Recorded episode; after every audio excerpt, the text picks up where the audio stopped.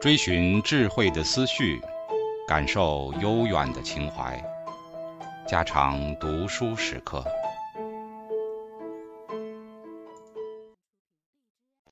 警告：慎入，非专业朗读，听后可能出现且不仅限于挺尸等严重不适，另切勿洗耳，以免污染水源。引发小猫、小狗中毒等严重生化事件。第四章：南方的新兴文学。一、楚辞的产生及其特质。南方的新兴文学是楚辞。楚辞是楚地的诗歌，是战国时代南方文学的总集。宋黄伯思《逸骚序》云：“曲宋诸骚，皆出楚语，作楚声，记楚地，明楚物。”故谓之楚辞。若蝎指枪翠，剪粉虿池者，楚语也；悲壮顿挫，或韵或否者，楚声也；阮香江里修门下手者，楚地也；兰虿泉药惠若止衡者，楚物也。他这种从诗歌的风格、内容、言语以及地域各方面来解释楚辞的意义，是极其精当的。所以，我们可以说，楚辞是楚地的诗歌，正如《诗经》是北方韵文的代表一样，它恰好是南方韵文的代表。楚辞这名称在西汉武宣时代便已流行，《汉书·朱买臣传》说：“惠义子言著贵姓，见买臣。”赵建说《春秋》言楚辞，帝甚悦之。又《王宝传》说：“宣帝时修武帝故事，讲论六艺群书，博尽其艺之好。”征能为楚辞九江备公，召见诵读，可知在西汉时代，楚辞已为一门专门的学问，与六艺并列，同为帝王所爱重。士大夫善辞者，可以甘露见用。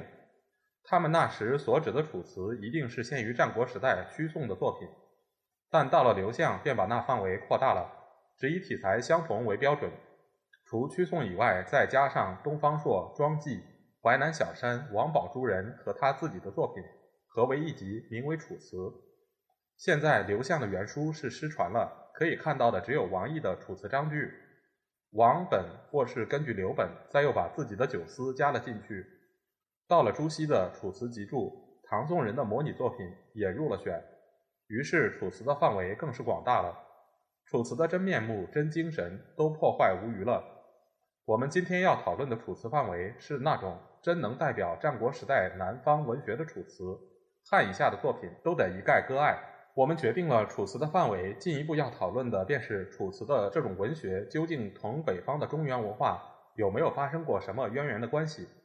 换一句话说，南方的楚辞是独立生成的呢，还是受过北方《诗经》的影响？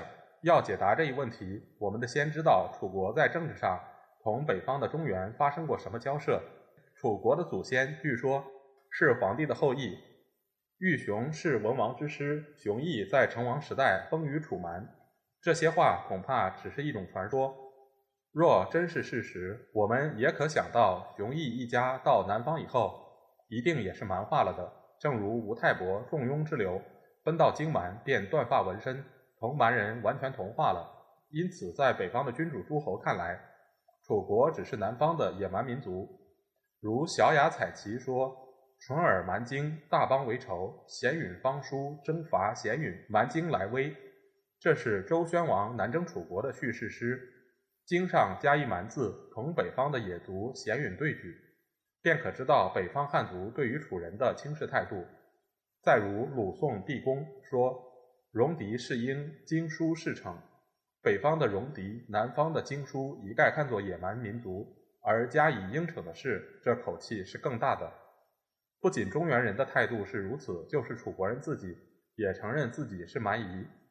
如《史记·楚世家》说：“熊渠曰：‘我蛮夷也，不与中国之好事。’楚伐隋，隋曰：‘我无罪。’楚曰：‘我蛮夷也。’今诸侯皆为叛，相亲或相杀。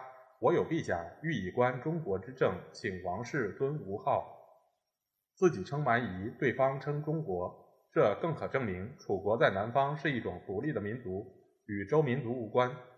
在中国古代的民族中，商、周、秦、楚是四个异族的代表。楚国在江淮流域一带，与西周时代直接保存殷商文化的宋国很相接近，于是殷文化由宋传染到楚国来的事是极可能的。殷商灭亡以后，它的文化分为两个支流，一支在北方周人的手下融合发展，另一支则在宋楚的南方保存。由此我们可以说，楚国虽被称为蛮夷，其文化的来源是与周民族同源于殷商，并非完全由于周化。但是后来因为中原经济政治的进步，北方的中原文化呈现着高度的发展，而成为中国古代文化界的中心与正统。无论从哪方面讲，南方文化是较为落后的。楚国在西周时代努力的扩展地盘，到了春秋，军事政治都有了进步，于是开始向北方进攻了。楚庄王是五霸之一，官兵问鼎，声威赫赫。昔日称为荆蛮的楚人，也在中原的政治舞台上露了头角，而握着操纵政治的大权了。当时长江一带的大小国家都先后合并于楚。所谓周之子孙封于江汉之间者，楚尽灭之；江汉诸姬，楚时尽之，都是真实的情形。这样一来，楚国的版图扩大了几倍，自不必说。最要紧的是在文化方面增进了许多新元素、新分子、新力量。促进南北文化的调和与发展，争雄称霸，远交近攻，于是南北诸侯的交涉日趋频繁，会盟聘问的事也日益加多了。中原较高的文物制度、思想文化，自然会为南方的民族大量吸收。到了战国，这种南北文化汇流的现象更是明显，许多南方学者到北方去留学，北方的人士也都到南方来游历。在思想的系统上，虽不免偶有冲突之处，但南北文化的互相沟通、互相融合的事是无可否认的。一部《诗经》在春秋时代是私塾的课本，是列国使臣的教科书。我们只要看看当日外交界的赋诗、歌诗事件的流行，便可明了。但在那时候，楚国君臣上下很多人都能引用《诗经》来谈话了。《左传》宣公十二年，孙叔引《小雅六月》，楚子引《周颂时迈》；成公二年，子仲引《大雅文王》；襄公二十七年，楚威霸复祭罪；昭公三年，楚子复吉日；昭公七年，李引吴语引《小山北山》；昭公十二年，子华引《一诗启昭》；昭公二十三年，沈引述引《大雅文王》。昭公二十四年，神隐术引大雅桑柔，或是谈话引诗，或是蒙会赋诗，君臣上下成了一种风气。可知一部《诗经》在春秋后期就从北方移植到南方来了。这种移植开始是应用于实际的外交辞令方面，但《诗经》究竟是一部诗歌，是一部北方文学的代表，其结果是要影响于南方文学的事，自然是无可疑的。在这种环境之下，说楚辞那种文学完全与《诗经》没有发生过关系，实在是过于武断。再在文字的组织上，我们也可看出《诗经》楚辞的渊源关系。一些人以为西、歇、也等助词的使用成为楚辞的特质，而使它变成一种独特新奇的体裁。其实这种见解是不妥当的。这些助词在《诗经》里全都用过了，“西”这个字是楚辞中用的最多的。然而，在《诗经》中也最常见。周南、赵南是江汉一带的南方诗，我们不必讲它。就在其余的十三国风里，也是普遍的使用者，如北风的日月、绿衣、毛秋和击鼓；庸风中的君子偕老；魏风中的伯兮与其傲；王风中的才葛；正风中的资衣；齐风中的环；府田东方之日和以阶；魏风中的十亩之田、伐檀和陟孤。唐风中的绸缪、无衣和葛生，秦风中的黄鸟，陈风中的月初和晚秋，快风中的北风和宿关，曹风中的诗鸠和后人，宾风中的九玉，在这些诗里全都使用着“西”字。有每句用者，有隔句或隔两三句不等者，有用于字尾者，也有用于句中者，真是五花八门，各式全备了。可知“西”字的使用在古代的韵文方面是普遍于全国，无分于南北的界限。不过到了楚辞，用的较为广泛、较为整齐而已。然而我们不能因这种广泛化与整齐化便目为楚辞独创的新文体。这只是一种韵文进展的必然现象。野字在《诗经》里也是到处用着，一点也不新奇。到了战国，散文家用的更是普遍，这是无需举例的了。蝎子虽在《诗经》里找不出，但它在意义上正如西斯一样，是一个虚助词。郭沫若是对于这个字有很好的见解。他说，楚辞的蝎字和周宋来与周南汉广的思字是一个系统。文王既秦止，我应受之，俯食一思。我举为求定，十周之命于一思。南有乔木，不可休思；汉有游女，不可求思。汉之广矣，不可游思；汉之永矣，不可方思。这样排列的读着，便知道招魂的题材和这完全相似。歇思二字的用法也完全是一样了。从这些地方看来，楚辞却是受着《诗经》的影响，在中国古代诗歌的发展史上，说楚辞是承受着《诗经》的系统的事。也是合理的了。话虽如此，《诗经》和《楚辞》在作风上却有明显的差异。因为这种差异划明了南北文学的界限，其差异的重要性并不在于篇章的长短与语句的参差，而在于人世的社会的写实文学转变到象征的个人的浪漫文学。浪漫的色彩在《诗经》里并不是完全没有，如陈风二南中的小诗也孕育着热烈的感情，但究竟缺少哪种象征？和幻想的质素，终于不能使人感到浪漫文学那种特有的神秘情味。在《楚辞》里，这情形完全是两样的。表现个人的历史和情感不用说，就是一切的神鬼巫戏，也都披着美丽的衣裳，带着浪漫的情绪而出现了。我们读完了《诗经》，再读读《楚辞》，你立刻会感到置身于两个完全不同的世界：一个是我们日常接触的现实社会，一个是富于幻想的神秘森林。不仅人的思想情感是如此，神的思想情感也是如此。至如双方所用的文字，无论形式、修辞以及音调各方面，都非常适合于这两个不同的世界的表现，使这两个世界的色彩格外分明。我们要说明《楚辞》这种特异性的成因，若仅赖于作者的天才与个性这类抽象的解释是不够的，我们必得要从地域、宗教和音乐各方面去追求根源。才可得到圆满的解答。一、地域的地方性对于艺术的关系，在交通便利、文化接触频繁的现代，其重要性自然是减轻了。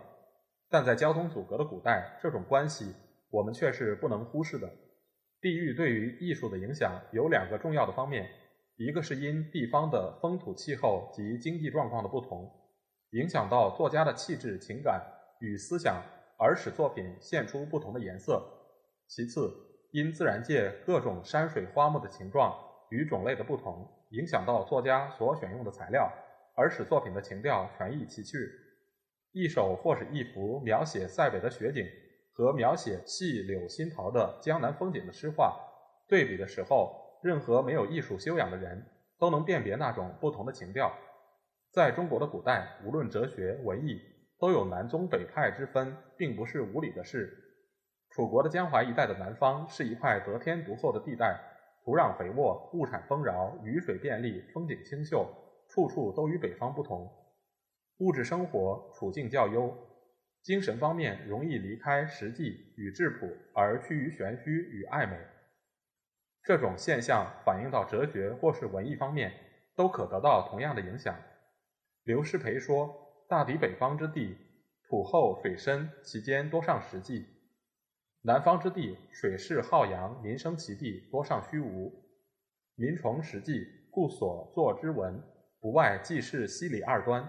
民上虚无，故所作之文，多为言志抒情之作。不用说，北方也有言志抒情之作，南方也有记事西里之文，其中的色彩必定是两样。是把墨庄并读，诗骚对比，虽同样是文，同样是诗，那情调的差异，不是显然的吗？我们再看，在楚辞里出现的那些名山大川、奇花香草，都是那地带特有的产品，供给当地作家许多美丽的材料，在那作品的画面染上了种种新奇的颜色。刘勰说：“山林高壤，识文思之奥府；曲平所以能洞见风骚之情者，亦养江山之助乎？”王夫之也说：“楚则国也，其南阮乡之交，仰山国也，叠波旷宇，以荡瑶情，而破之以银琴数薛之幽婉，故推言无涯，而天采触发，江山光怪之气莫能演绎。可知文学与自然界的关系是很大的。在交通阻隔的古代，那自然界的地方性的界限更觉得鲜明。二、宗教的初期的文学本是宗教的附庸，它与音乐、跳舞混为一体，替宗教服务。后来随着时代的进展，渐渐与宗教脱离，成为一种独立的艺术。他们彼此间的关系与影响，在第一章里已叙述过了。任何民族初期的宗教只是一种巫术，一种迷信。在我们现在看来，那种不成为宗教的巫术与迷信里，却蕴藏着真诚的宗教的感情。越是野蛮的民族，迷信的风气越是厉害。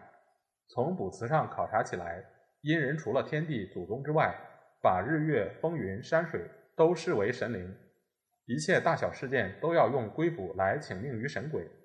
到了西周，宗教的观念进步了，由树物崇拜到天地至尊。由先鬼而后礼到视鬼神而远之，这中间却是隔着相当的路程的。到了春秋战国，经了儒家的人本主义与道家的自然主义的思想的冲洗，在当日的学术思想界中，除了墨家之外，神鬼的信仰是非常的淡薄了。但在中原诸侯视为文化落后的蛮族的楚国，巫术迷信的宗教风气却是非常的流行。一方面固然是导源于殷商文化的移植。同时，也因为楚国文化的低落和那种高山大泽、云烟变幻的自然环境，以及那些富于超越现实的思想的人民，宜于那种神鬼思想与迷信习惯的发育与成长。《汉书·地理志》说：“楚人信巫鬼而重淫祀。”王毅也说：“昔楚国南郢之邑，阮乡之间，其俗信鬼而好辞，其辞必作歌乐、鼓舞以乐诸神。”可知信神鬼、重祭祀是楚国人民一般的信念。所谓男西女巫，一面是神灵的代表，传达神灵的意志，同时又是人民的代表，借歌舞以媚神，替人们祈祷，以免灾凶。这自然是一种低级宗教性的巫术与树物崇拜的迷信。然而，在这种巫术与迷信中，却孕育着无限的神话与传说，以及种种神奇的故事。养成着超现实的玄想与象征，成长着美丽的歌词与悦耳的音乐，这一些都成了楚辞文学中的特征，正是楚辞能成为浪漫文学的重要基础。九歌中的巫灵，离骚中的天堂，招魂中的地狱，天问中的玄想，都是明显的标记。对于这些美丽的诗篇，我们必得在宗教性质的基础上，才可寻出它的根底。三音乐的。上古时代，诗歌音乐是分不开的。唱奏的时候是音乐，把那些词句写下来便是诗歌。在乐舞发展的初期，大概都是以诗和乐，后来便发生先有了诗再来和乐的事。如宋诗与国风便是明显的例。不过，无论以诗和乐，或是以乐和诗，诗总要受音乐的束缚，故每每在诗的字句上可以找出有增补的痕迹。所谓诗言志，歌咏言，声一咏，律和声。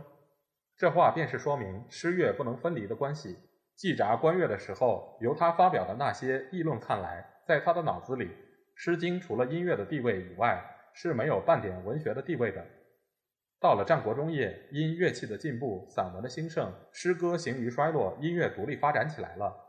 楚国本是一个文化落后的民族，一切的发展都比较迟缓。当北方的儒墨哲学大为流行的时候，南方人的头脑还正被一种巫风迷信统治着。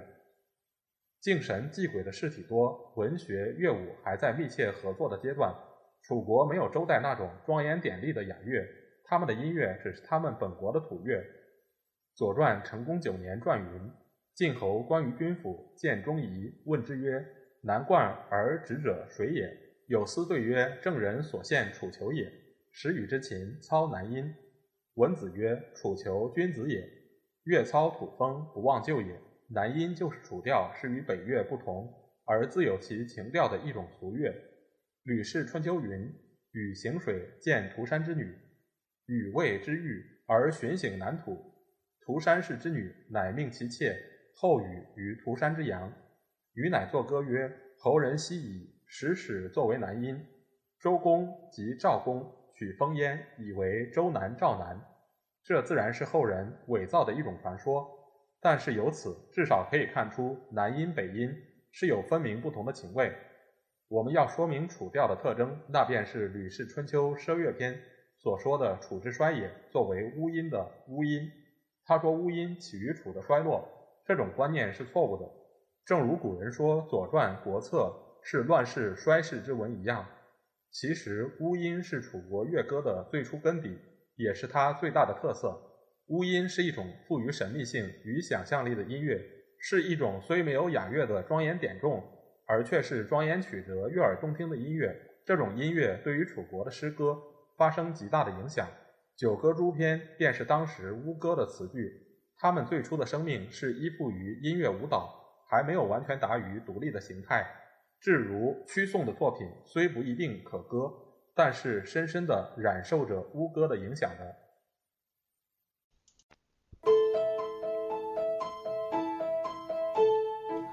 家常读书制作，感谢您的收听。